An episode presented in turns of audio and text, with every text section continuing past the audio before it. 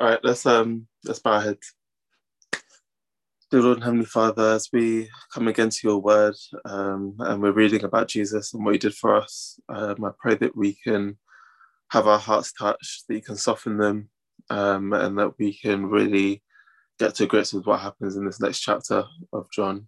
Um, thank you for all that you're doing. Thank you for bringing us here. Um, in Jesus' name I pray. Amen. Okay, so um, as you may expect, we're going on to John chapter 19. So, John chapter 19, and we actually only have three weeks, including this week, left of John. There's only 20, there's only 21 chapters in John. Who's making all this noise? Sorry. um, yeah, so there's only three chap three chapters left. There's only 21 chapters in John, so three weeks left. Um, so yeah, we're coming to the end. So um, chapter 19, we're going to start in. Um, we're going to read the first 16 verses, deal with that, and then we'll go from 17 onwards afterwards. Um, but anyone want to give us a quick recap of, of where we are?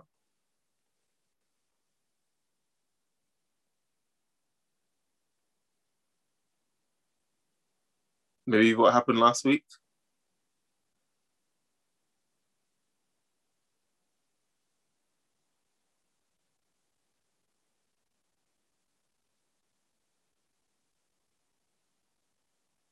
No? Anyone? Chapter 18? Who was here last week?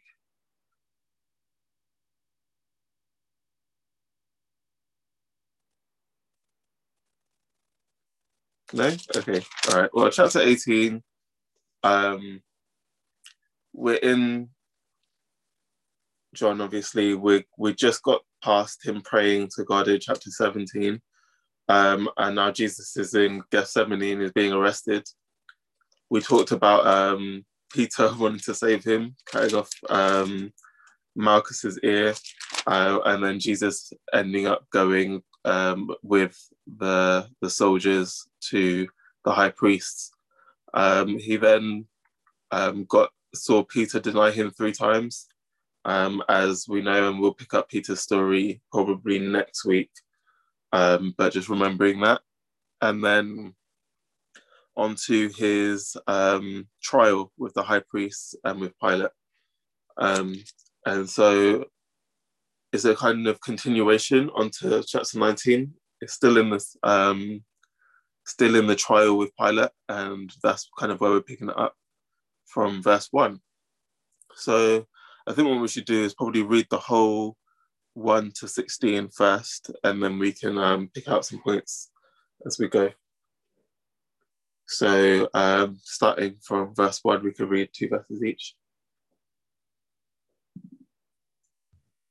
Then Pilate therefore took Jesus and scourged him, and the soldiers plaited a crown of thorns and put it on his head, and they put on him purple robe.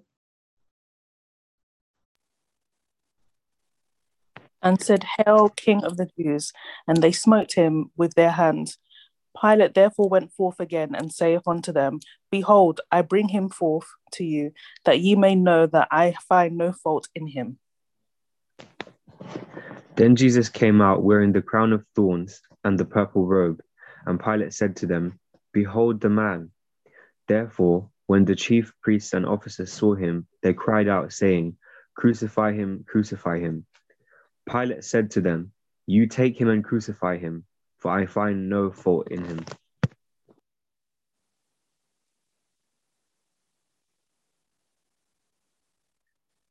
Jesus answered him, sorry, the Jews answered him, We have a law, and by our law he ought to die, because he made himself the Son of God. When Pilate therefore heard that saying, he was more afraid.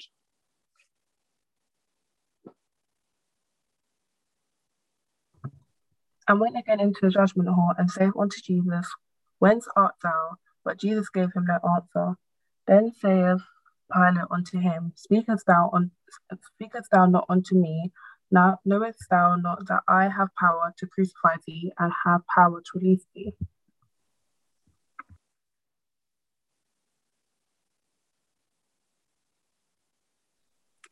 Jesus answered, Thou couldst have no power at all against me, except it were given thee from above.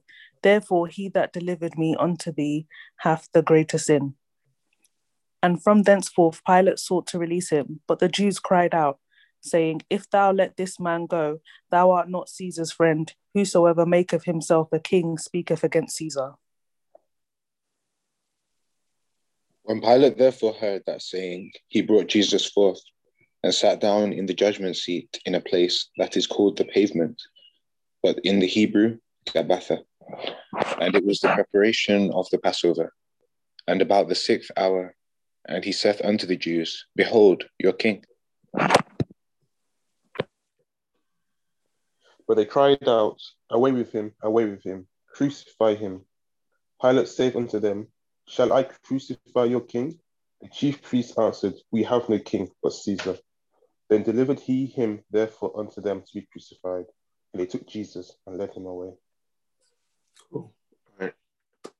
So, what's happening? Let's go um, from the start. So, what happened at the start?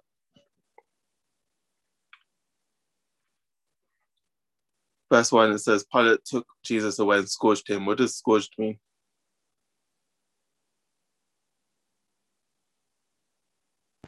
Not sure. I don't know what scourged means? Is it like a branding, maybe? Yeah, is it burning? Or, or is it something to do with the eyes? Um, it's not quite branding and it's not to do with the eyes. That's gorged. I said burning as well. Um, not quite burning either. Maybe if someone has a different translation, it might um, it might tell us what it means. As a, it has a translation in my Bible though. It's not a whipping or anything, like a lashing, no. A whipping, right? Yeah, a whipping. And you can imagine. I'm not sure if anyone has seen um, has seen Mel Gibson's film, um, The Passion. Um, but these these whips were were not a joke. Yeah, it wasn't just like a light, like almost like a beating from your parent. It was like that. This was like flesh being ripped out of his back, kind of whipping. Yeah, almost like you'd have them them whips with things in them, not just the leather or whatever, but there's things in the whip as well. Them ones, right?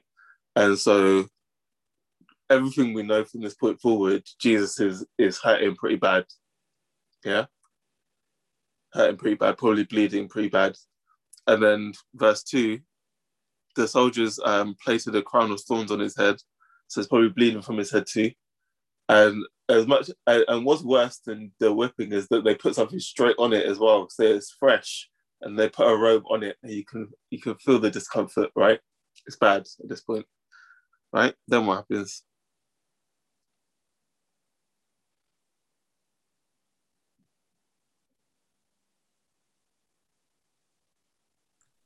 They're somewhat uh, mocking him also. They're saying, Oh, hell, the king of the Jews.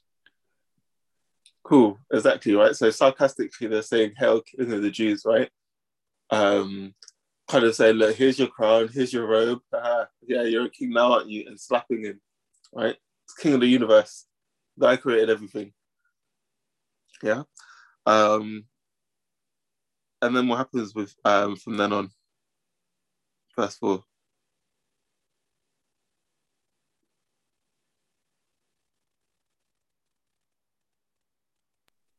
Pilate tries to sort of pass the buck. He's like, you know, here he is. I've brought you to him, but just know that I don't see anything wrong with him. I find no fault in him. Exactly, Make- right?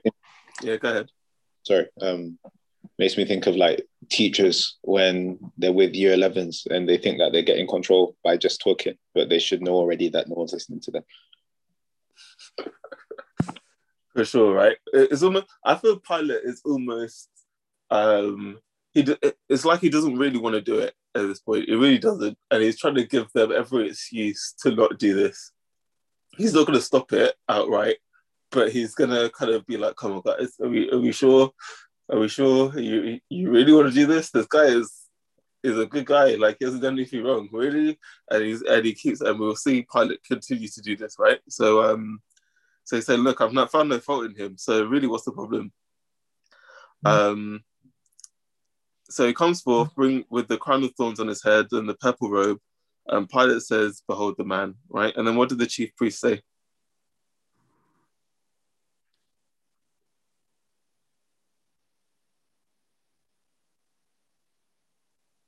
They want him dead. They're saying crucify him. They want him dead. They want him dead. The the the the, the Sanhedrin, the the the leadership, they they they've gone past the point of return at this point. It's now time. Look, we just need this guy to dead. Yeah, Reuben. I think I was looking um, in the previous chapter to see what Pilate had done before. And there have been like all these times where he's questioned Jesus, but he's not put his hand on him yet, if that makes sense. He's Yeah. never punished him and admitted that he's guilty. And um, in uh, verse 1 of chapter 19, I feel like that's what we're seeing. As soon as he punishes Jesus, and as Reese, you said, to be fair, I don't really want to imagine it, but as you said, the whip wasn't a joke. Yeah. So you've, you've whipped him, you've brought him out in front of people, you put a crown on top of his head, and um, it's a crown of thorns. And Jesus is probably looking pitiful and, and, and mashed up and just, you know, not good at all. And when he's saying, Behold the man, it's almost like in, in my mind, he's he's thinking that this is gonna awake some pity in the people. They're gonna be like, you know what, he's had enough. This is okay. Yeah. Mm. And that's exactly not what happens. for real, right?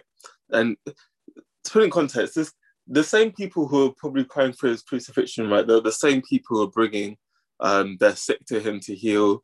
They're coming to him because they were hungry. They're coming to him because they're blind. They're coming to him because they're demon possessed. Um, they're coming to him up to him, asking him questions about theology and his teachings and all the rest of it. These are the same people. So this man has spent the best part of three years, almost four years, um, healing, teaching, doing nothing but good. Jesus said, Jesus is so confident of that fact. In fact, he says to the Pharisees earlier in um, in chapter 18, look, go ask the people what I'm about. They're like, you don't have to ask me, go ask them. That's how confident Jesus is about how much his work has been good on this on this earth. And literally he is getting treated like these people are, are willing him to die for what? Right? This is the situation Jesus is in. Yeah. Cool. Let's continue.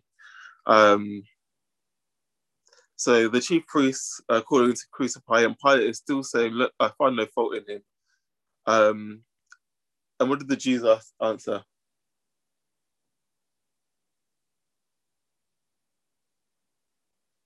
Coming in verse 7.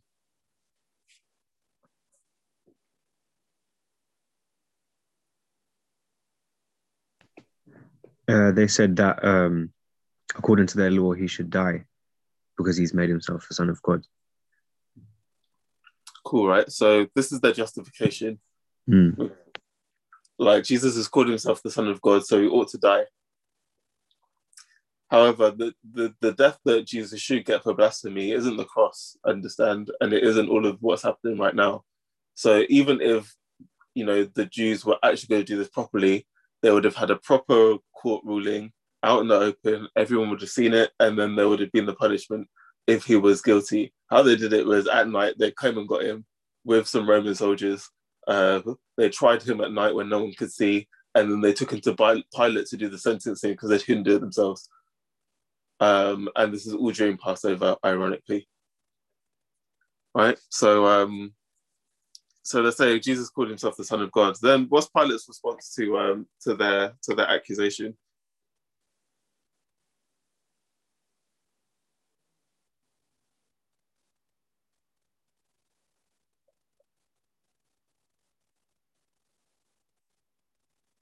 Verse eight.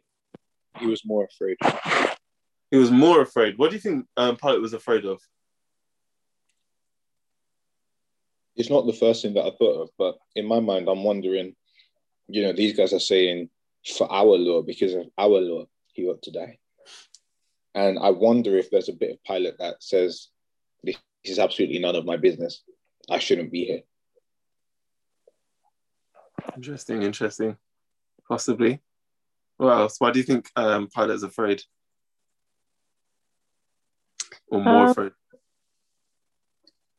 I think I think there was a, a first thing and then a secondary thing that he probably crossed his mind in that moment where the first was obviously his political position. He doesn't want to be thought of as weak or something. He doesn't want to be um, viewed as weak, where he then loses his kind of grip of power in his position. But then also, secondly, and maybe more importantly, um, when he heard, oh, he made himself the son of God, he's thinking, hold on, wait, this is like probably like a man that probably he hasn't seen before. You know, he's doing all these things. He's gone to scourge him. He's gone to physically and uh, mentally beat this man and to a pulp to an extent. And probably in all of this, Christ is also not reacting to that maybe the way others would have reacted before. He's he's not begging for his life, nor is he. There's a lot of things that to him is is unusual. He hasn't seen before. It doesn't make sense. And he's thinking, what if this was then the Son of God? What if there was more than what I understand, what I see? So probably from that kind of um, curiosity level, which he already, you could see he was curious and he didn't understand what the problem was and didn't see fault in him. And probably from that level, he's thinking, what if he was? What if he is the Son of God? What if there is more here than meets the eye? Exactly, right? Exactly that. So, um, so you can imagine from Pilate's perspective, right? The Jews come and bring this guy in, and from Pilate's perspective, he's probably done this a few times. There's probably a few times where there's been a criminal or someone, and he's like, "Oh, I've got to come and judge again. Oh, these Jews can't let me alone." He's probably a bit annoyed that he has to come out so early in the morning, um, and you know, deal with this issue. He's not really, he doesn't really need this issue right now. Um, and he's fully expecting someone like the other two thieves on the cross. Yeah, um, someone like um, Barabbas, right, who who actually gets released instead of Jesus. He's expecting that kind of character, someone who you can tell is a criminal straight off the bat. And you know, he probably had, you know, he probably dealt with these people pretty quickly. Oh yeah, yeah, no problem. Yeah, crucify him or throw him in jail or beat him or whatever the case is easy, quick, done. But I think Pilate, as soon as he saw Jesus, knew there was something different about him. And then he started speaking to Jesus, and we see this in chapter 18. Um, and Jesus is talking about, you know, the kingdom that I am um, king of isn't of this earth, and and all of these things. And and Pilate's thinking, no, no, this this guy's different. This guy is different, and he can't quite put his finger on it. And then when just then, when the Jews say, oh, he tells it, he's, he says that he's the son of God, it's like Pilate was almost like his eyes open. It's like, whoa, whoa, whoa, whoa, whoa, whoa, whoa, son of God. Well, we, we need to, we need to, we need to chill. I can't be, it, it can't be because of me that the son of God is about to get crucified. Right. So what he does is he actually takes Jesus back into the his chamber, the, the back into the judgment hall, uh, and he starts to question him again. Right. So um, verse um, verse nine.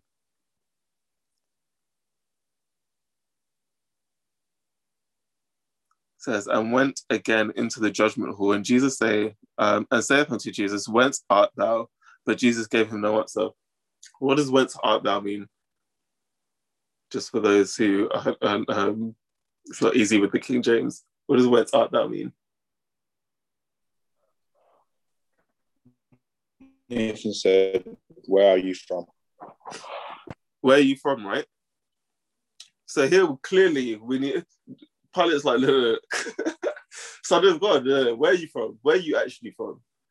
And what does Jesus say? Didn't respond.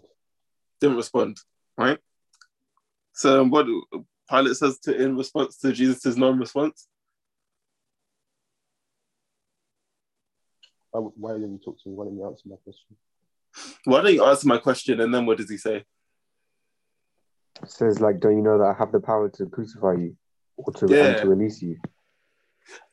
So Pilate thinks he's he's, he's the bee's knees at the moment. Pilate, Pilate doesn't understand what's going on. Jesus full, we know this from before. Jesus full well could have could have left before the people got there to get Gethsemane because he knew what was going on.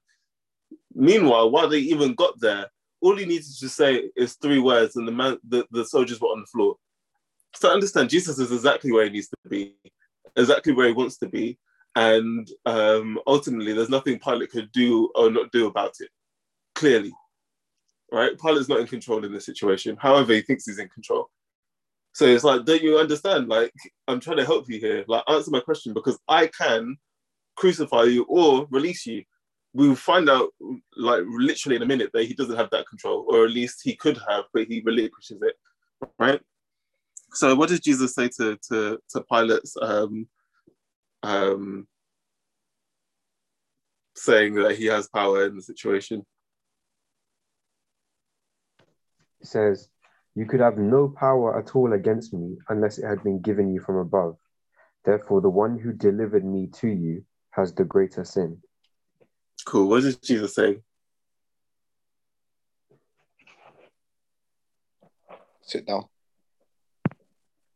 No, um, um, you know what? I've I've heard somebody put it like this before. Um, you know, he turns around, Pilate turns around and says, don't you realize that I've got the keys? I've got the, you know, it's in my hands. Yeah. Do you, that's a good point. Do you know who I am? Yeah. Um, this is the time. You, you know when um oh man, it's a really weird comparison, but uh seeing competitions, X Factor, all of them ones there. And you know, someone goes and they don't put their best foot forward. And every now and again, you've got the Simon Cowell that actually says, you know what, take another chance, do it again, recognize where you are, give us the for real, you know? You know, come correct this one time. There's a lot of background noise, by the way, but I, we can still hear you. Sorry. Okay, sorry. Um, he he turns around and he says, "You you've got no power over me. This is this is my moment. This isn't your moment. This is mine. And the mm. only that you, you know, basically, I I think the way I've heard someone put this before as well is that in this moment, Jesus um, absolves Pilate like as much as possible. Mm. And you see a side of Jesus that actually, even in the midst of, you know, being put to death, he takes as much responsibility off Pilate as possible. That's not to say that Pilate isn't still responsible, but that he kind of recognizes that actually, mate, it's peak because the way you're feeling right now, you don't have any power. Yeah and um, I'm trying to take that burden off you as much as possible. And I suppose that it still could have made a different choice with that, but Jesus was kind of trying to lead him into this way to say, even at this point, I'm still showing mercy on you. I'm still forgiving you. For sure, for sure. Um, and who Jesus is actually putting that blame on outside of Pilate and putting it actually on both the Pharisees and maybe even Judas, right? The people who actually know what they're doing the people who should have known better. Um, that's that's that's where we're that's where we're putting this, and even more on on Satan himself, right? So um, so yeah, let's continue. So um, verse twelve. Someone can read.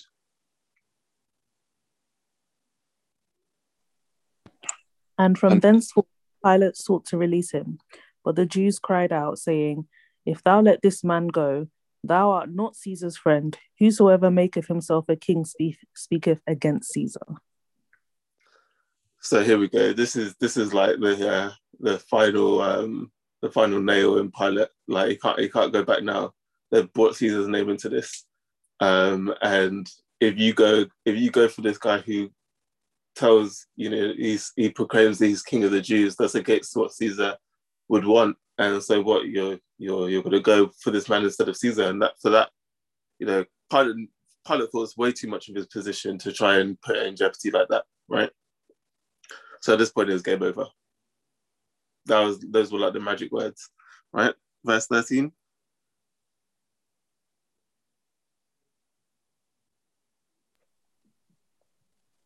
When Pilate therefore heard the saying, he brought Jesus forth and sat down in the judgment seat in a place that is called the pavement, but in Hebrew, Gabbatha.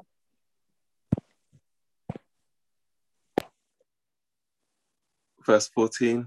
And it was preparation of the Passover about that sixth hour. And he saith unto the Jews, Behold your king. Verse 15. But they cried out, Away with him, away with him, crucify him. Pilate said to them, Shall I crucify your king? The chief priests answered, We have no king but Caesar. The chief priests are uh, they're cheeky, you know. Mm. How can the chief priest of all people shout out, "We have no king but Caesar"? It's The funny. chief priest of all people are shouting that out. Go ahead, Tyler. I'm just saying it's funny. Like like the Romans didn't invade and sort of conquer everything. Hundred. It's like they're going so much to reject Jesus that they're happy to accept a foreign ruler. That's how much they're denying Christ at this point. It's like we don't want anything to do with him, so we're happy. We'll, we'll take Caesar over Jesus. And Pilate is trying to give. He's like, look, like I'm here. I'll, I'm happy to release him. Like I'm even like him or Bar- Barabbas. You want Barabbas? Okay. Like, are you sure? Like, I find no fault in him. Still crucify him, crucify. We would rather Caesar than Jesus. We would rather our oppressor than the guys come to save us.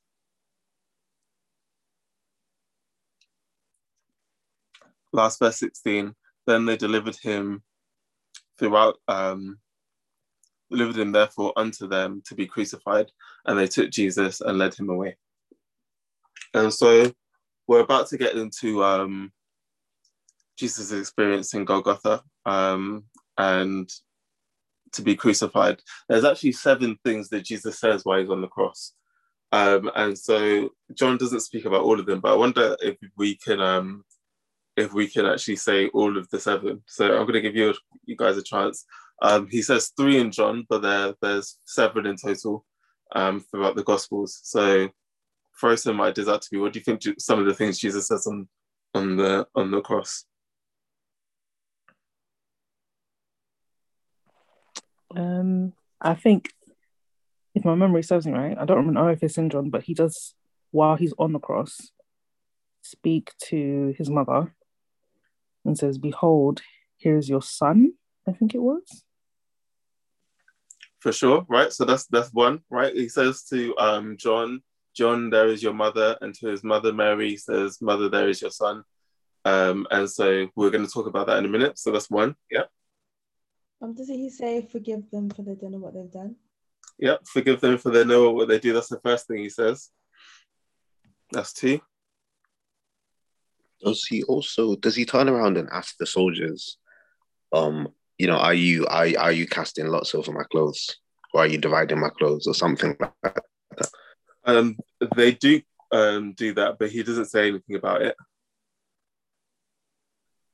Doesn't he scream out to God saying, Why has thou forsaken me? Is that that? Cool. My God, my God, why has thou forsaken me? That's three. It is finished. It is finished. That's four. Ruben said uh, he says I'm thirsty. He said, Yeah, I thirst. That's five.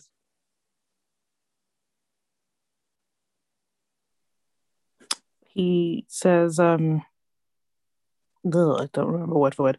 He speaks to one of the people being crucified with him. He says, um, I promise you today that you will be with me in. Am I thinking along the right lines? Yeah, yeah, no, you're there. Yeah, def- Cool, right? So he says to the, the uh, one of the thieves on the cross, "Today you'll be with me in paradise." Right? Yeah. That's Yeah. six. There's one more, and it's the last thing he says. It's actually my favorite of all of them. Your hands I my spirit. Say that again. Your hands I commit my spirit. Into my, yes, Father, into your hands I commend my spirit, right? Those are the seven things that Jesus says on the cross. Um, we're going to deal with three of them. There's three of them are in John, but um, he says seven, right? Um, so let's start from, should we read? Um, yeah, let's read, let's read from 17 to verse 27. We'll do two verses each again. And he, bearing his cross, went forth into a place called the place of the skull, which is called in Hebrew Golgotha, where they crucified him and two others with him, on either side one, and Jesus in the midst. And Pilate wrote on and Pilate wrote a title and put it on the cross. And the writing was Jesus of Nazareth, the King of the Jews. And the title then read many of the Jews, for the place where Je- where Jesus was crucified was nigh was nigh to the city, and it was written in Hebrew and Greek and Latin.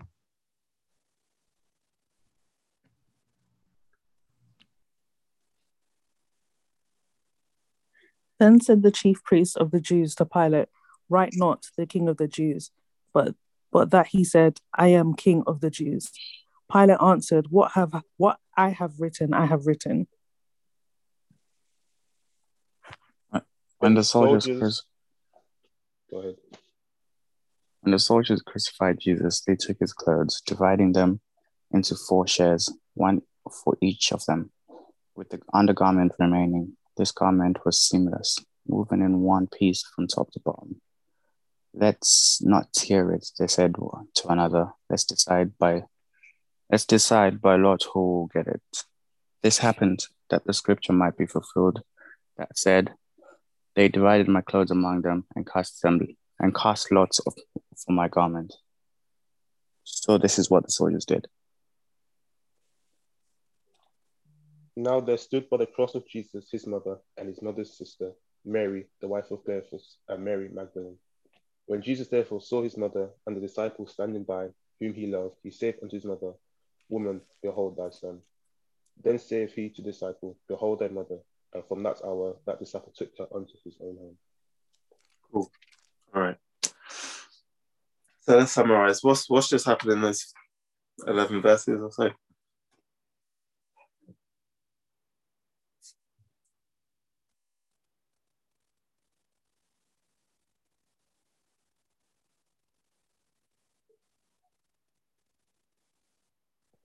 Jesus got crucified.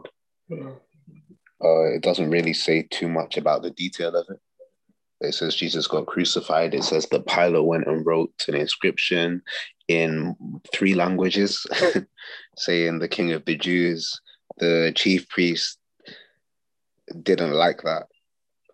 Uh, they said, "Don't write that it's the King of the Jews. Write that he claimed to be the King of the Jews, or that he said that he was the King of the Jews." And Pilate turns around and says, "I've written it, so it's gonna go up there regardless." Uh, and then, What's yeah, go ahead. I have to This- say, yeah, I think we don't, don't, I don't, don't skip over that point too quickly. I think it's more of a no, no, no. He is the king of the Jews. Not he didn't proclaim it. Pilate kind of recognized his name. He is what he says he is. That's what I think it was. Mm. It's actually interesting. Okay, number one, what you said, right, Ruben, was um, that it doesn't really go too much into detail into the details in terms of his crucifixion. It just says, and he was crucified, right? Or they crucified him. Um, and it's interesting. I say it's interesting because John was was the only disciple that was actually there at that point. All the other disciples, Peter had gone and denied him three times.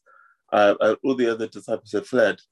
So John was the only uh, quote unquote loyal disciple at there at this point with his mother um, and the two Marys. And it's interesting that John probably gives the least description out of all of the other disciples um, in terms of the Gospels. And I wonder if it was because it was just too painful to write about or it was just too traumatic to write about. Um, and he couldn't go into so much detail. Um, and so that's why John doesn't go. Um, so yeah, John doesn't go into so much detail. I wonder. I'm not sure. But he, it's, it's just interesting because he, he spends quite. He doesn't spend a lot of time on um, his actual crucifixion account, and he's the one who was actually there. Um, but yeah, moving on to to what Tyler was saying, right? I agree. I think Pilate was convicted at this point, and so he he just said, "Look, what I've written, I've written." And what's amazing about this, and it's actually going to be part of an answer um, that I'm going to ask in a bit, um, that this writing, because they were outside of Jerusalem at this point, Golgotha, um, Calvary is uh, a place just outside of Jerusalem. And at this point, it's Passover, so there's a lot of people in Jerusalem. And so people going in and out of the city would have, would be able to see this and see the inscription. And so it was a massive witness to who Jesus actually was, um, even though the it came from Pilate and the, the the leaders of the of the Sanhedrin and the Pharisees didn't want um, that inscription to read like it did. Um, and the fact that it was written in three languages as well makes you it known that you know the tri- Pilate was allowing or God wanted Pilate to make sure that it was proclaimed. Yeah. Um, so yeah, let's carry on. So what, what happened after that?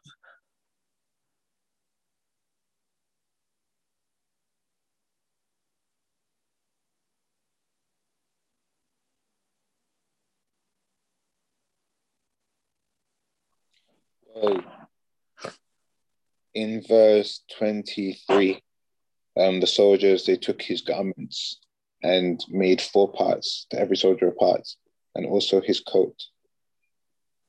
So I'm guessing that there were actually a few garments, and that's what they split into four parts. But then it was getting to the point of the coat. I wonder if this was like the iconic Jesus coat, or maybe, you know, that that wasn't the value as much as they said that it was. It was made out of one piece of cloth. It wasn't Mm. sewn together. It was just one whole thing. I, I was wondering if there's any anything symbolic to pick out of that. Why that? Why that's something that's written about. This is the first time I've heard anybody talk about what Jesus is wearing. Really, Honestly, um, I don't know if there's any symbolic um, significance to this, but there is definitely um, there's definitely prophetic significance, and I think that's why John goes into specific detail because um, in, in I think the Psalms it talks about how. Um, in fact, let's read it. Psalms 22. Um, let's see what verse it is, but it's in Psalms 22.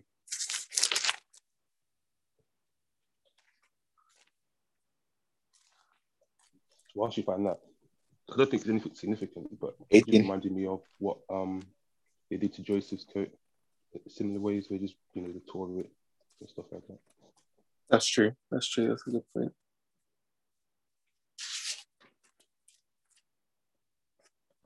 Tyler, sorry, do you mind making that point again, please? I was just saying, it just reminded me of what they did to Joseph's coat you know, with tearing it and stuff like that.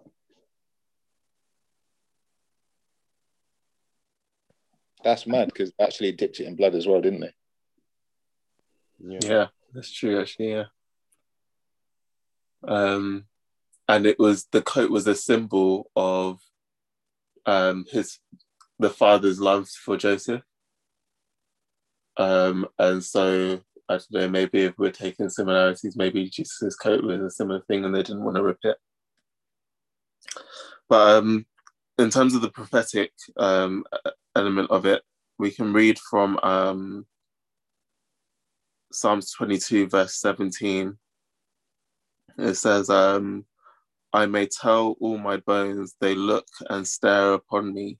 They part my garments among them and cast lots, lots for my vestiture. But um, be not far from me, O Lord, O my strength, haste thee to help me.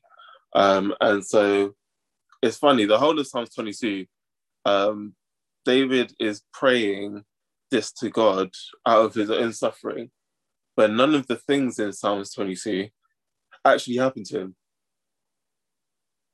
So, you know, it talks about um, them, them with the lot, um, casting the lots for his clothing. That never happened to David.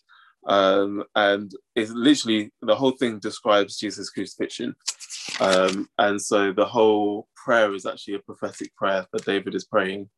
Um, and the fact that it says this now in John is a uh, is a cast back to the fact that it was prophesied that this would happen. I just want to back up that point that you just made, Reese. Um, from verse seven, sorry, six, it says, I am a worm and no man, and sorry, I am a worm and no man, a reproach of men and despised of the people. All they that see me laugh me to scorn. They shoot out the lip, they shake the head, saying, He trusted on the Lord that he would deliver him. Let him deliver him, seeing he delighted in him. And that's like such a parallel to to Jesus on that cross, you know, being crucified to the point where, you know, bloody and beaten and ashamed and all of these things. He, they weren't supposed to look on him as a person. He was supposed to be a pariah, supposed to be, you know, this is what happens. Um, judge him, shame him, think of him as all these things, but don't think of him as one of you. Mm. For sure, for sure. It's actually to think of Jesus right now, and I um, generally when we see pictures of the cross with Jesus on it, um, you may have a cloth over, you know, his private parts. But I understand Jesus was naked, naked, lashed on his back, nails in his hands, nails in his feet, crown of thorns on his head, um, bleeding, wounded. He had not actually, he had carried his cross there, number one. And number two, he hadn't eaten since we know he ate in chapter 13. That was the last time he ate with his disciples, the Last Supper. And from then till now, he hasn't eaten. And so, you know, the picture is bleak, but there is a um, there is a beauty in it as well, which we're going to talk about. But obviously, the actual scene of it is is horrifying, right? Um, so yeah, let's carry on verse 25 onwards, what are we seeing?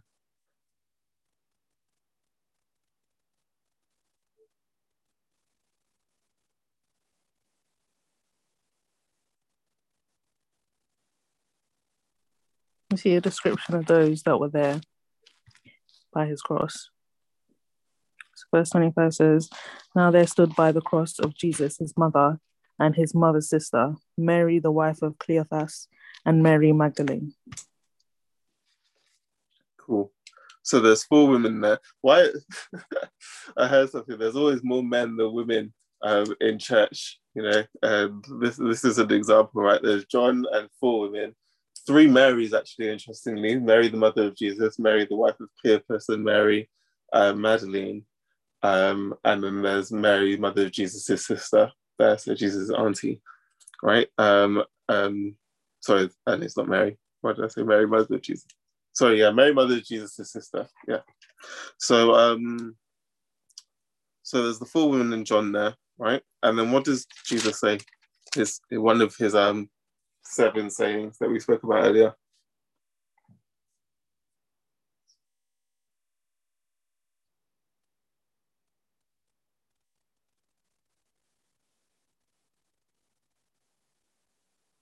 In verses 26 and 27. He says, Woman, behold my son, thy son. So he's basically telling John that obviously Jesus' mom's going to be his mom now. So he's basically passing on Mary, I think. Exactly right. So he's saying to Mary, Behold thy son John, and um, John, Behold thy mother Mary. Um, and know John, John, never likes to write his own name, so he says uh, the disciple which Jesus loved as his name, right? So that's why it doesn't say John specifically in his name. But um, yeah, go ahead, Ruben and Nathan. I was just thinking, you know, John always calls himself the disciple that Jesus loved. that's, that, that's a gutsy move, you know what I'm saying? There's 12 disciples, but now it's me that Jesus loves. But yeah. For sure, for sure. To oh. be fair, if you're the only one left at the, at the cross, mm. I'll, I'll, I'll, you can have the title. You can have it. Mm. I think that it's interesting when we see, you know, Jesus giving his mother to John and Jesus giving John to his mother. And I, I like to think of it as like this is this is this is one of the instances of uh, of adoption that we see in the Bible. Just like, mm. this is your mom now, this is your son. Go. Just a quick question: Was that that the, was that what was that custom at the time, or was that just something unique? Um, I think in terms of custom, all I knew is if someone died, you you know, your brother may take the mantle or something like that. But um, I I don't think like it was like a friend like this would take a mantle. Um, and so I think this was quite unique in that respect. Um, but I, I'm not uh, I don't know for sure, but it seems quite unique. Um, but what it does show is think about what, where Jesus is right now, right? Jesus is on the cross um, and he's in pain. And he's feeling, and if, if nothing else, because we're going to talk about this in a minute as well, but if nothing else, the pain is even more so because he's, he's feeling the full weight of sin coming on him, um, the separation from God, all of it, right? And yet he's looking down from the cross and he sees his mother and almost has pity on her. Because Mary's had quite a um quite had a quite a hard mothership, as it were. Um, you know, being the mother of Jesus in certain ways. You know, from 12, he was leaving them and going to teach in the temple, and they wouldn't know where he was. Um, you know, Jesus went out into the wilderness for 40 days. So Mary, he must have been worried about him where he was then. You know, all, all throughout his um, his teachings and stuff, you knew that the the Pharisees hated him. You, you knew that the leadership hated him. And now watching your son go through all of this, Mary must have been distraught. And instead of Jesus thinking about himself and his own pain and his own misery, which would have been understandable, he has time to say, you know what? Mother, I'm gonna I'm gonna make sure that you're all right. And we see, and that is one example, and, and we see that several times while he's on the cross. And part of the seven, you know, the fact that he says, um, "Oh, don't worry, today I'll see you in paradise. I promise you today that I'll see you in paradise." Right? Again, Jesus is worried about saving souls, even when he's at his most distraught.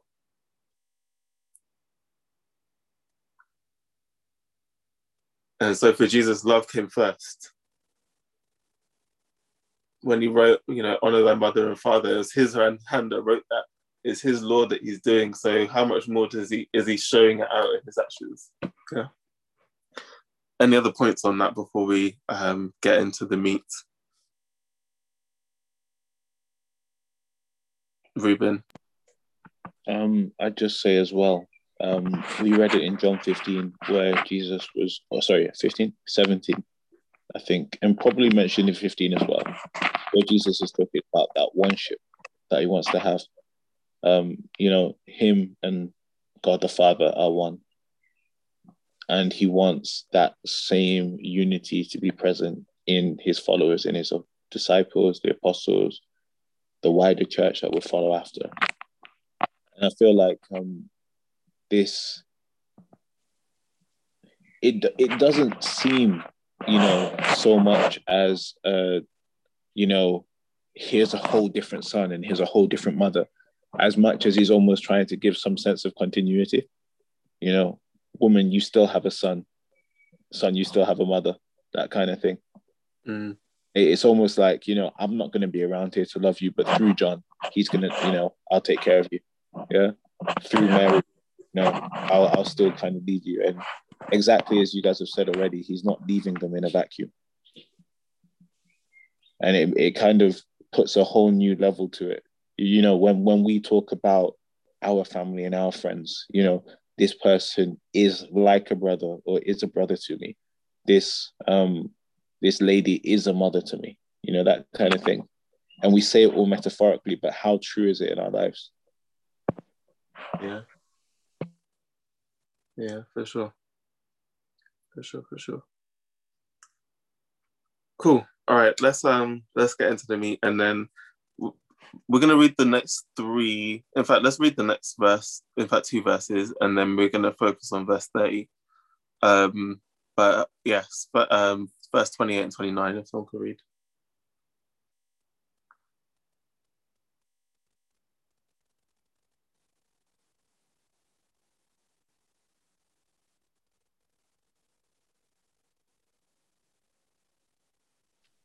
Sorry, did you say verse 29?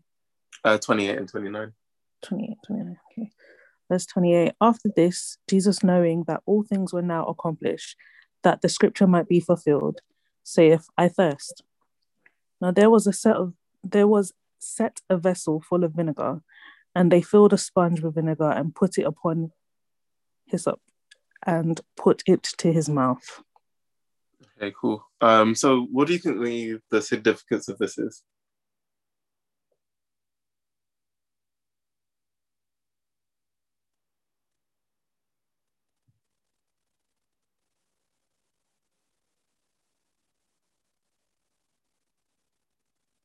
Like, that's just evil. Imagine like someone's really thirsty and they give him like bitter vinegar. For sure, right? What do what what is what is vinegar? Salt. Salt. Do you say? Yeah. Um, vin- vi- is vinegar salt? Salt. It's very salty, isn't it? Um, Base. I don't know. It makes you To be fair, it it just sounds makes you weird. even more thirsty. Yeah. it can it makes you even more thirsty. That's true, but there's a specific. Okay, um, Bitter, acidic. it is bitter as acidic, but there's a certain component that, that vinegar has that maybe the church may tell us that's why we shouldn't be having things with vinegar in it. Alcohol. Alcohol, right, has alcohol content. Um, Has alcohol in it.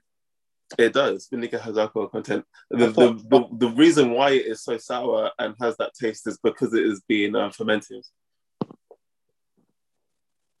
Interesting. right? And so they used to give people who were crucified vinegar to do what? Numb the pain, I guess. numb the pain. Yeah. So Jesus, like obviously looking for water, they tried to give him vinegar, and in the other um in the other gospels, it talks about what Jesus' response to the vinegar was, because it doesn't say it here. But he tasted it and then said he didn't want any.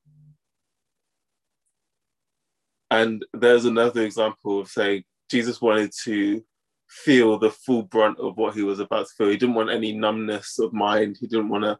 Maybe that would have been an avenue in which you know the devil could have affected him or tempted him. He wanted to have a clear mind and to go through what he was about to go through. Yeah, so they would try. So they usually give that to numb the pain, to cloud your mind, so you don't feel as bad as you could do. And Jesus rejected it. And then finally, verse 30.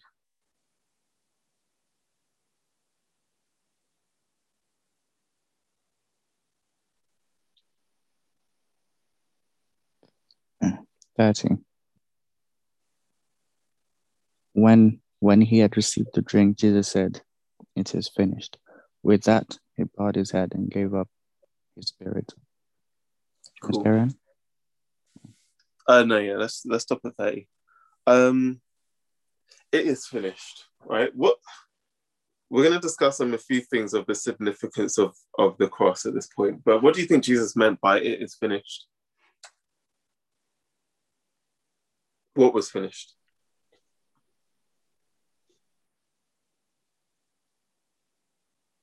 The plan for salvation. The plan of salvation, right? What what- is the plan of salvation?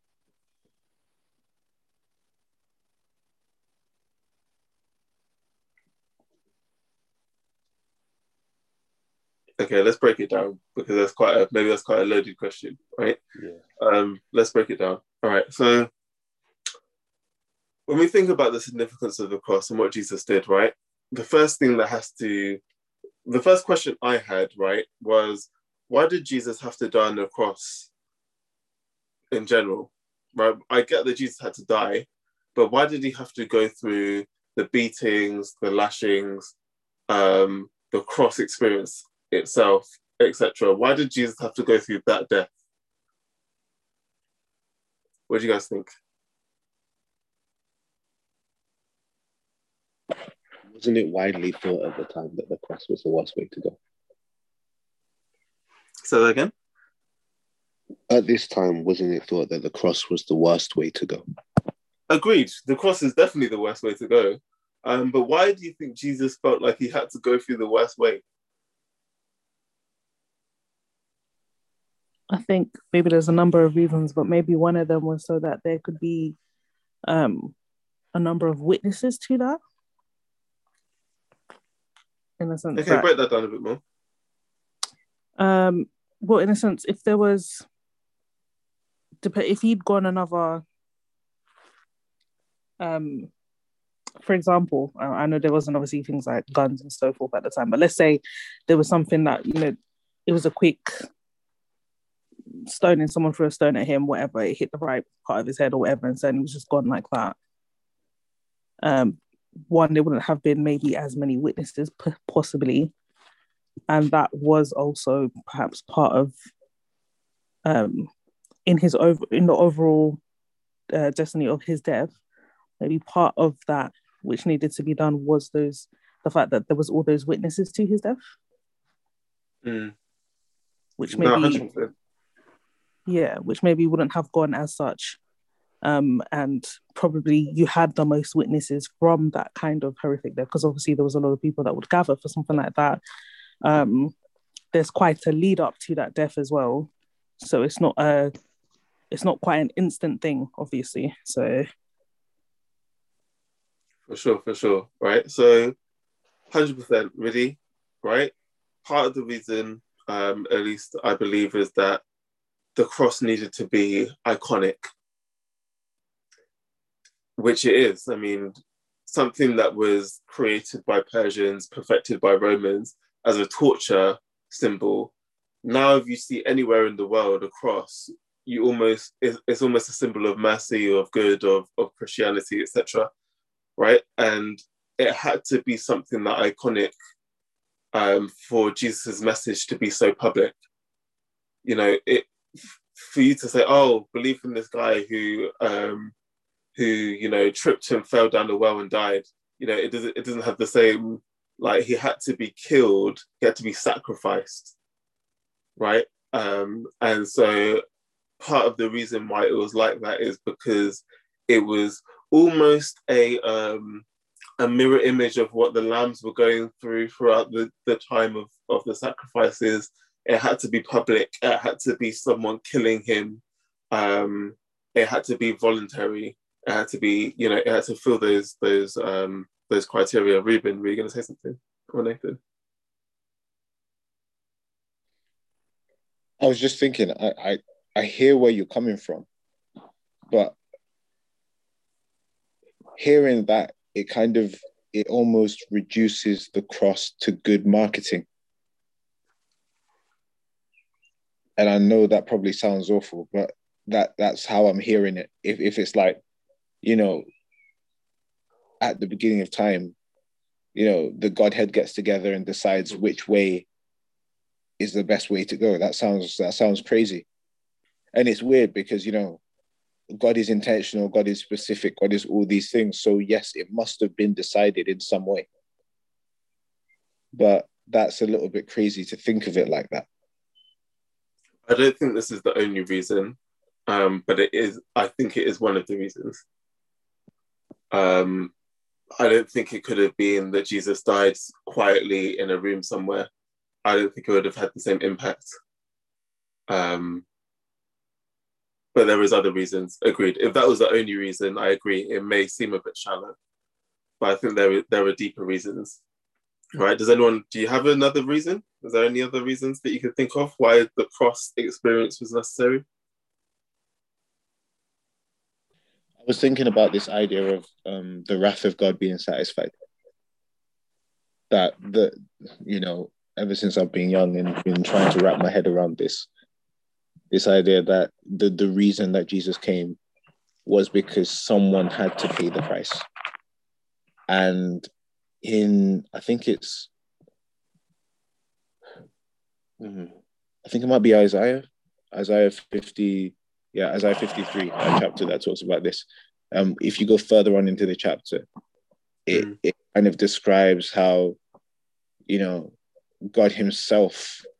I, I may be kind of maybe paraphrasing this, but I, I've read it as if God is grinding His foot. I don't know if you've ever been playing around with, um, well, to be fair, that's kind of a weird thing to say, but you know, uh, playing around with people wrestling or something like that, yeah. And you're you're you're just putting a little bit of pressure because it's a game, it's a joke, yeah. But this itself isn't a game or a joke, and if indeed Jesus is playing paying the penalty for our sins for sin itself, and God just goes and puts his foot down like it's a joke, does not apply pressure pressure, then it it, it makes the whole thing just a, a, a you know a, a joke really. So almost imagine God had to grind his foot down because in doing that he wasn't you know punishing Jesus, he was punishing sin. Mm. Does that make any sense?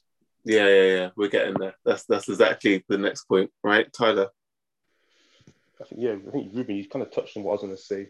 Like, I feel I'm not sure why it had to be the cross, but like the things that had to be ticked were ticked. So it had to be a free willing um, sacrifice. So we can see clearly there was numerous times Jesus could have got out of it, but he stayed there because it was a willing sacrifice.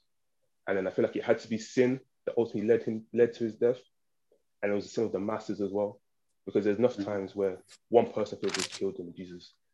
And like if Jesus just stood there, yeah, he would have been willing, he could have died, but that's that wouldn't have fulfilled anything. So that's why he got himself out of this situation. But for this one, it's actually the sin of the people. Like the people was like, no, we're doing this. And obviously Satan was also influencing the people as well. So I feel like he had to be he had to die through people's sin because ultimately that's what he's saving people from. For sure, right? Hundred percent. So as you both are saying, um, the cross was a symbol of sin at its worst almost. And um, and God's wrath being poured out on sin. Because we have to understand Jesus didn't just he didn't just die, but he took um, our punishment. And we're going to deep this a little bit more in a minute. But he took our punishment, and our punishment is not just a, like the punishment for sin, like how bad sin is, is not just a oh let's just let's just get away with it quietly.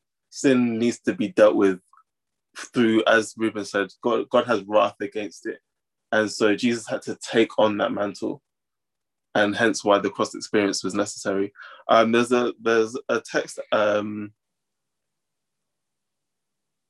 the cross also showed that sin it was sin that killed him. As Tyler said, it's very true. Yeah, just, right. just a quick add to that because obviously Yeah, with the cross, um, it's a three day, three to five day death. Like if you get if you get stabbed with a with a sword, that's pretty much instant. You can break on the sword. If it's arrow, you can break on the arrow. But with the cross, it's supposed to be three days, and the fact that he died same day, it shows that it was the sin that actually killed him, not Yeah. necessarily the cross. Agreed, agreed, agreed. For sure. Right. And we're going to come to that um, after this as well. So, yeah, good, great point. Um, Can someone read Luke 23, um, verse 28 to 31?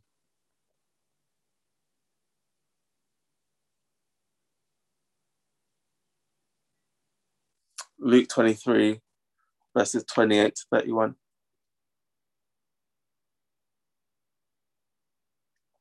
This is um, Jesus carrying almost um, his cross to um, to the to Calvary to um, Golgotha, and you know he's struggling to carry it, etc. And there's women around him, um, kind of jeering him, talking to him, and and this is Jesus' response. So from 28 to 31.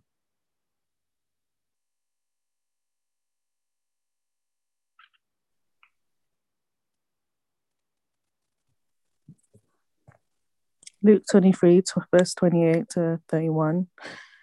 But Jesus turning unto them said, Daughters of Jerusalem, weep not for me, but weep for yourselves and for your children. For behold, the days are coming in which in the which they shall say, Blessed are the barren, and the wombs that never bear, and the paps which never gave suck. Then shall they begin to say to the mountains, Fall on us, and to the hills, Cover us. For if they do these things in a green tree, what shall be done in the dry? Awesome. All right. What what is Jesus saying? Sound a bit cryptic. What is Jesus saying to the women who are crying over him?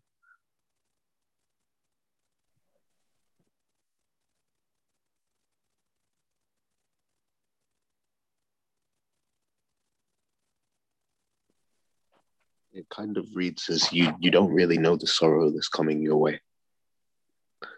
And so, yes, you can cry for me because what I'm going through is horrific, but you might as well weep for yourselves and for your children. But I don't know if he was talking about the destruction of Jerusalem here uh, or, or, or something like that. But, you know, or maybe he's talking to the end of time, to like the the the the, the punishment of sin. Then shall they begin to say to the mountains, "Fall on us," and to the hills, cover Mm. I do not know. I, I just don't know what verse 31 means. It says, For if they do these things in a green tree, what shall be done in the dry? That is that is really the um, the crux of what Jesus is talking about and what I want to focus on. In fact, verse thirty-one, right? So, yeah, go ahead. Wait, let me just jump in there as well. Um, I remember this one time. Um, sorry, this one time.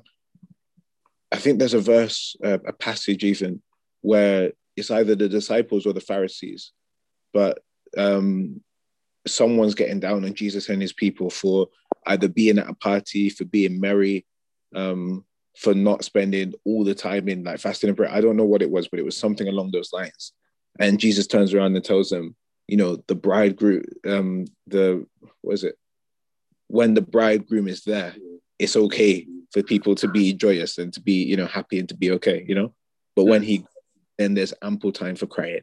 There's ample time for weeping and for not feeling great because that's when it's ended and it's over. And I feel like that's a similar thing when he's saying, um, if they do these things in a green tree, if they're doing these things while the bread of life, while the the source of life is here, yeah, while God is still communicating with them as a people, while there's still truth and justice being given, even if it's to a remnant, yeah, then Yeah. what's gonna when there's nothing there at all? When as as um as we saw the the Pharisees and them guys say, when they realize that they have no king but Caesar, what happens then? and this is this is this is the thing right jesus is saying um jesus is about to be crucified at that point in in luke and he's he's saying i'm about to take all of this on. I'm doing all this to pay for your sins right? But for those who don't accept it and this is why he's saying cry for yourselves because you're not accepting it and one day is going to come in which you're gonna you're gonna realize that you haven't accepted it. You're gonna realize that the same thing I'm going through now, you're gonna have to go through, and you're gonna ask the mountains to fall on you, because the penalty of sin is not nice. It's not great. No one, no one wants the penalty of sin. The sin in the moment may be, may be enticing or whatever it is, but the penalty of sin is not nice, and especially the ultimate penalty for sin. And you know, when you wake up in that second resurrection, you know, it's not, it's not, it's not a great thing. Think if you're doing this to me in the green, if you're doing this to me right now, imagine what it will be like when there is nothing. There's no God to comfort you. There's no Holy Spirit. That is just sin. And sin about to be destroyed. It's not a good place. Right? And so why I believe another reason why I believe Jesus had to go through the lengths of, of heartache and you know all of his friends abandoning him, um, you know one of his main disciples betraying him, being whipped, being beaten, thorn of um, crown on his head, carrying his cross, um, nails through the hands, etc., etc., etc. The list goes on. The weight of sin on him, the guilt, the pain, all of it, right, um, is because he was taking that pain for us that is the same pain you'll get um, if you don't if you don't accept him.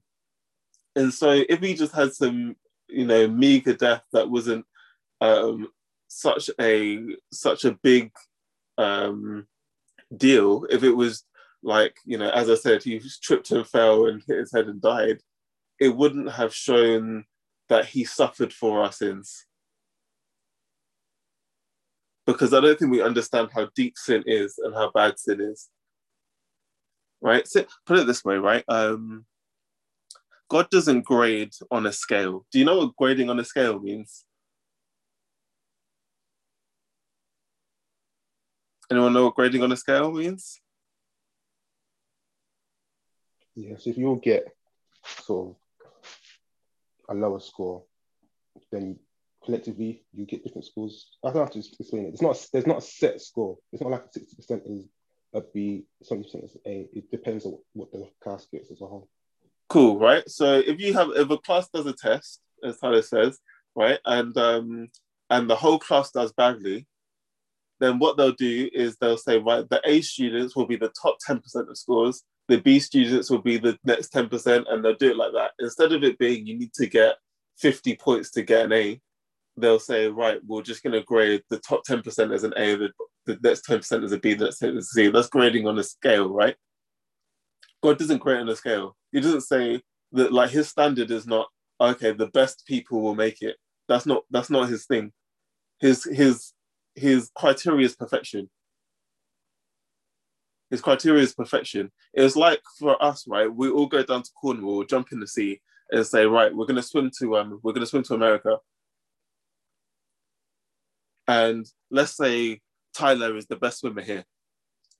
And so Tyler is out in front of the whole group, right? And we're swimming in the sea, probably, I don't know, let's say 40 feet from shore, already pretty tired. Tyler's out in front, right? Tyler looks behind and says, Whoa, I'm doing all right. I'm doing good. But think about it. How close is Tyler getting to America? Thousands of miles away. And what will ultimately happen is while you're trying to struggle to America, you will drown.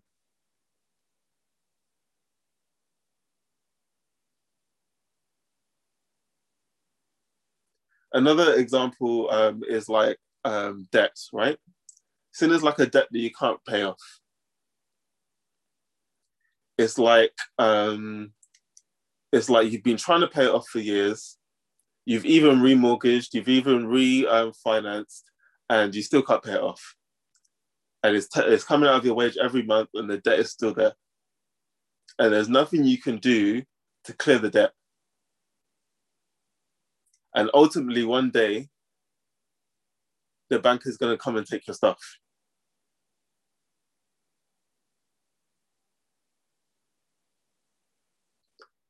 And Jesus came and filled in the gap. In fact, he didn't even fill in the gap, he is the gap.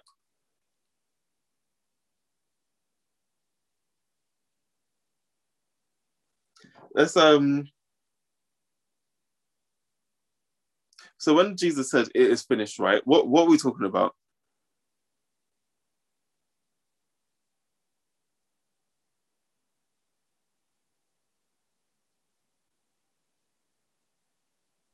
The debt's been paid.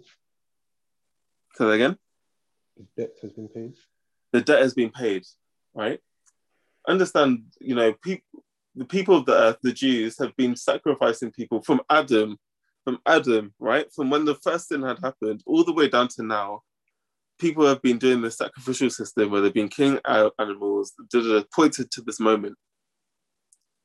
And Jesus, knowing that all of the things have been fulfilled, as it says in verse 28, knowing that every promise that he had made he had fulfilled, that everything was right in terms of um, paying off our sin, he said, It is finished. Right? And who was finished by this?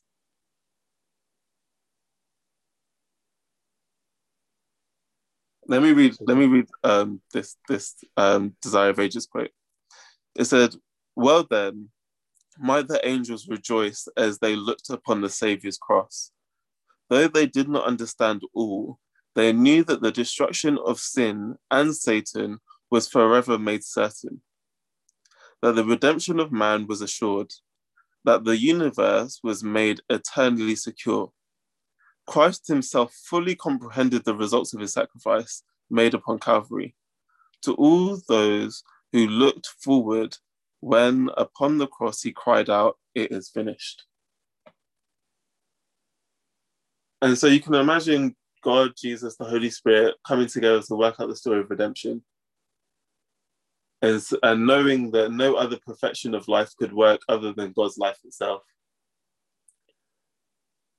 and going through the whole 4,000 years of history that have come from that point, from Adam sinning to now, um, as in now in John. Um, and Jesus saying it's finished. What does that mean for us?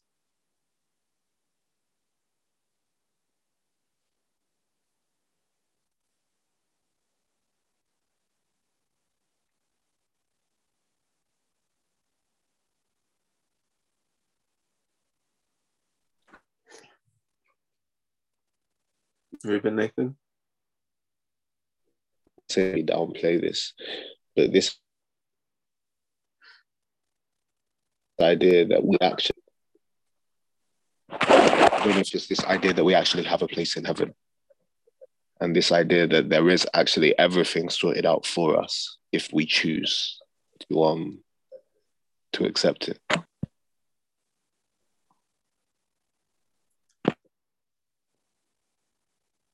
It's actually mad to think that God why do you think that God did this, right?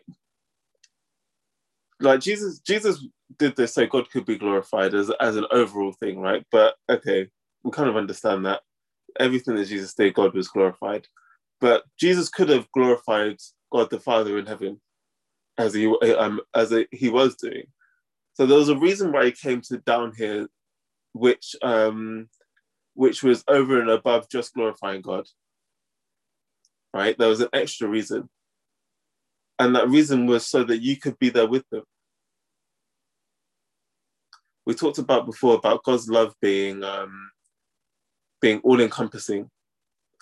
God would God, God created us and and furthermore redeemed us so that we could share in his love. That's it. He died the the and not just died, but died a sacrificial death, the death that we just read about, so that we could be a part of his love. Yeah, I was thinking to myself um, as I was studying this, how much do I actually think about that? How much do I think about it day by day, week by week, month by month, that actually he actually did quite a lot. In fact, he did the most. He did the most. Just so that we'd have a chance to say, you know what, yeah, fair play, I'll, I'll accept.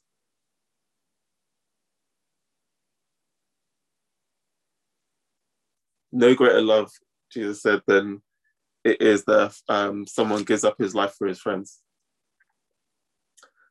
Now, there's a point of this that is um, this sacrifice is double sided, is in there is a double sided um, effect that it has on us. So, one side of it is that Jesus takes our sins. So, um, Jesus died in our place, right? So, everything that I've done that's bad, everything that Tyler's done that's bad, everything that Midi has done that's bad, everything that um, Hassler has done that is bad, Jesus died for that if we accept him. What is the other side of that coin?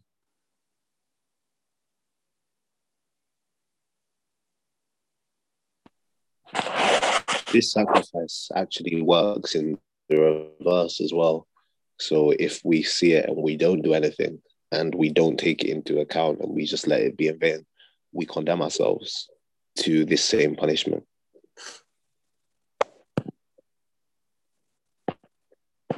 Very true. Right, very true. But I guess what I was getting at was what is the other side of the coin in terms of um in terms of the po- it's it's a positive aspect of the substitution. So the substitution with us is that he takes on our punishment.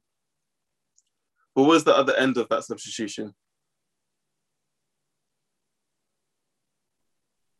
We take on his perfection. We take on his perfection. You can imagine a man who got um who got the Medal of Honor for for doing bravery in the field um in in the army, right? He went out to war, bravery in the field, got the Medal of Honor, right? It's like saying Jesus is saying, "I've got all my medals," right? But what I'm going to do is I'm going to take on your rubbish and I'm going to give you my medals. So you can walk into heaven, God looking at you as if you did everything that Jesus did. Everything that we've read about in John, right, is attributed to you when you accept Jesus. When it's said clothed with his righteousness, it's like we take on his goods. and he takes on our bad.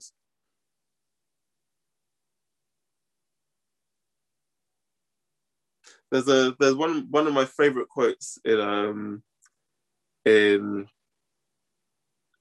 um Ellen White's writings. Um, I'm gonna find it before the end of the study, right? Um, I just thought about it now, so I'm gonna find it before the end of the study. But it's it's beautiful, and it just describes that um, aspect just perfectly. Um, but also, what we know is because Jesus took on our sins, like God, when we think about God in heaven, right, and we think about sin, God has no experience of sin, right? No experience of sin. So when he sees us, God the Father sees us, um, he can understand. He, in fact, he understands sin more than we do, but he can't experientially understand. You understand, right? He, he, he doesn't know what it's like to have sin on him because he is perfect. But in Christ, God now can understand everything that we go through because he was made sin for us. The guilt, the shame, the pain, the separation from God, everything. In fact, he did it a miles time worse than we experience. And so there's a text in, I think, Hebrews that says we um, are not, we don't have a high priest that isn't touched with the feelings of our infirmities. What does the mean? What do you think that means?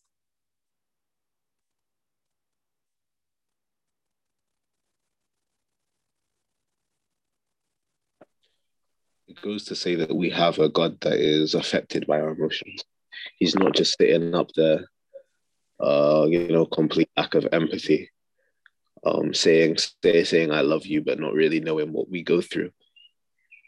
You know, he he he likened himself to us, and he he experienced what we experienced, so that now when he says, "I can still redeem you," he's taken into account every single thing that you could ever go through.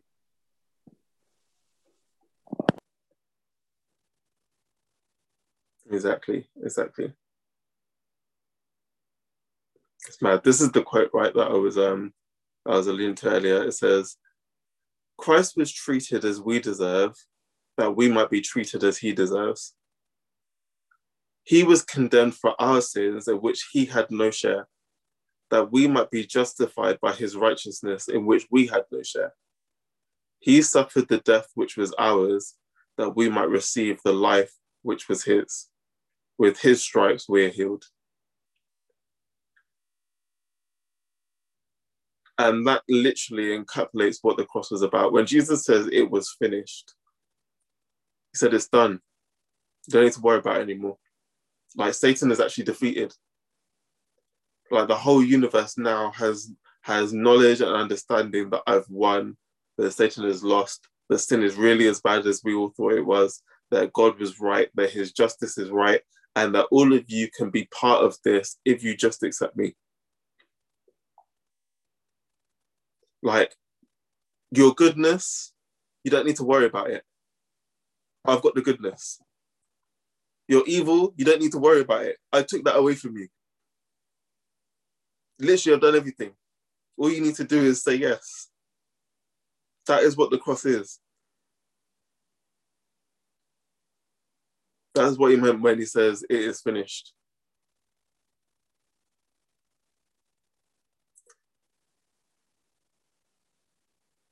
So let's um before we because time is moving on swiftly, let's just finish the rest of um the chapter. So from verse 31.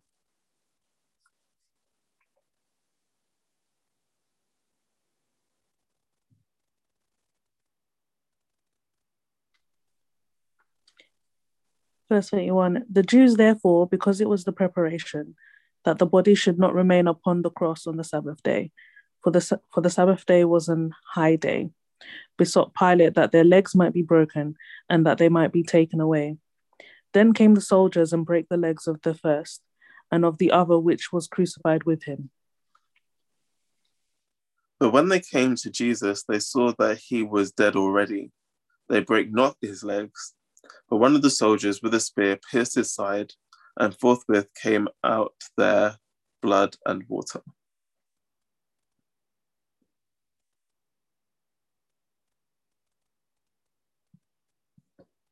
And he that's and he that saw it bare record, and his record is true, and he knoweth that he said to you, that ye might believe. For these things were done, that the scripture would be fulfilled. A bone of him shall not be broken. And as another scripture says, they will look unto the they will look on they will look on the one they have pierced. Later, oh, should I stop there? Carry on. Um, yeah, just quickly, right? So I think um, Tyler mentioned this before. Jesus died of a broken heart, right? Um, he didn't, although the, obviously he died of the cross as well. He died of a broken heart. Um, they went to go break his legs, right? So the other two um, thieves got their, their knees broken, right? And that was supposed to aid in the, them dying quicker, but Jesus was already dead. And so much so that they pierced him in his side and blood and water came out. So the guy was dead. Then none of this thing that he was unconscious. And then after three days, he got up again. Uh, none of that. He was dead, right? Um, and he was dead long before they thought he was dead. In fact, it was quite a shock because usually, as Tyler said, this was a three to five, maybe even a week um, long death. Like you was you stay out there and agonize for a while, probably even suffocate um, because your body is hanging over. Um, you couldn't breathe properly, and so the fact that Jesus was dead so quickly shows you that this the the the accumulation of guilt and sin of the world was such a weight to carry. Um, and so, and is also fulfilled another one of the um, of the prophecies that none of his bones would be broken because he was supposed to be a blemishless um, lamb that was slain. Right. So yeah, we can continue 38 to 42. Um, 38. One second, just lost it. Um, 38. Later, later, Joseph of Ari- Arimathea asked Pilate for the body of Jesus. Now Joseph was a disciple of Jesus, but secretly he, because he feared the Jewish leaders. With Pilate, with Pilate's permission, he came and took and took the body away. He was accompanied by Nicodemus, the man who earlier had Jesus, had visited Jesus at night.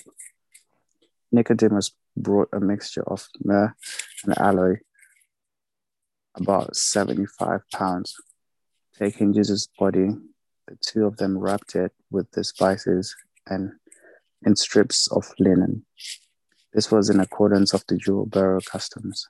At the place where Jesus was crucified, there was a garden, and in the garden a new tomb, in which no one had been laid, because of because it was Jewish. It was the Jewish day of preparation, and since the tomb was nearby, they laid Jesus there.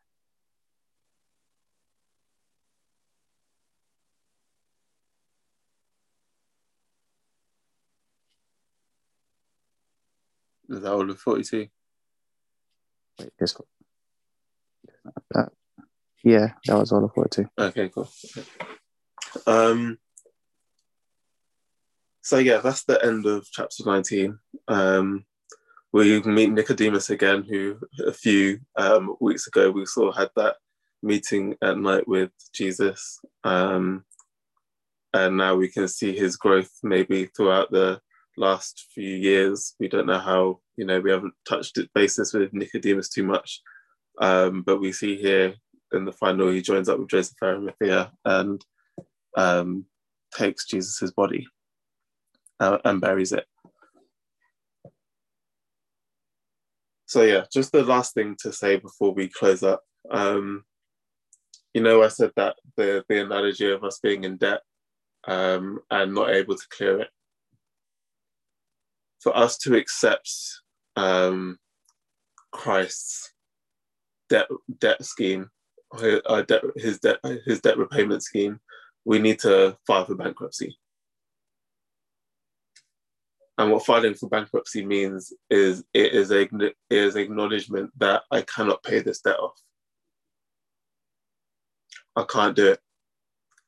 That's what filing for bankruptcy is. It's saying to, you know, the bank, it's saying, this debt I cannot repay. So we need to sort something out because I can't repay it. And with that acknowledgement, that is when Jesus can sweep in and say, Don't worry, I've paid it already. But without the acknowledgement of I cannot pay it, and the more that we're trying and struggling and you know trying to swim to America from Cornwall, you know, all, all that's gonna happen is you're gonna drown.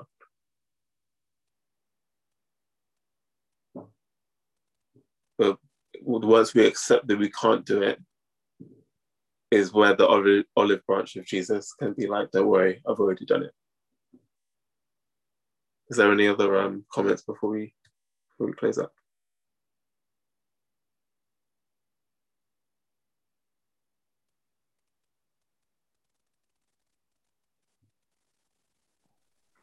I was just gonna point out. Uh, it's not really a point from the study, but just a point on this study that this, um, you know, the Jesus's death is something that we as Christians are supposed to focus on a lot. You know, there's there's literally nothing more that we should focus on. And you know, the fact that the whole Bible tends to point towards his death and then afterwards the results of his death uh, obviously is significant. But it's always been interesting because you know, just reading, to just reading this this passage is definitely, you know, there's there's emotion there, especially if you start to try and deep it. But I definitely think it's one of those things where every time we go through this, every time, you know, we've already said this before, every time we open the word of God, you know, we need we need the Holy Spirit. But every time we go through this um, you know, this, this passage, you know, especially because, you know, like we've got things like communion and everything that Jesus even tells us to do, you know. Uh, what you know, drink this cup. What does he say? Drink this cup often in remembrance of me. Right. But I just think it's one of those things where we need we have to ask for the Holy Spirit so that when we're focusing on Jesus' death, he can actually bring it home to us again, everything that we've got to gain. Because other than that, we can't just look at these words on a page and expect them to bring us that spiritual life and that spiritual motivation to actually go to God is, is something that He has to do for us. But yes, it's been a great study. Sure, sure. Thanks. Um, any other comments before we, we close? Okay. Um, Linnea, would you pray for us to close, please? Sure. So let's close our eyes for prayer. David, Father, thank you for blessing us with this study. Thank you for remember, helping us remember your Calvary and what you've done for us, and help us not to take it for granted and help us to live a life that represents you. In Jesus' name, amen. Amen.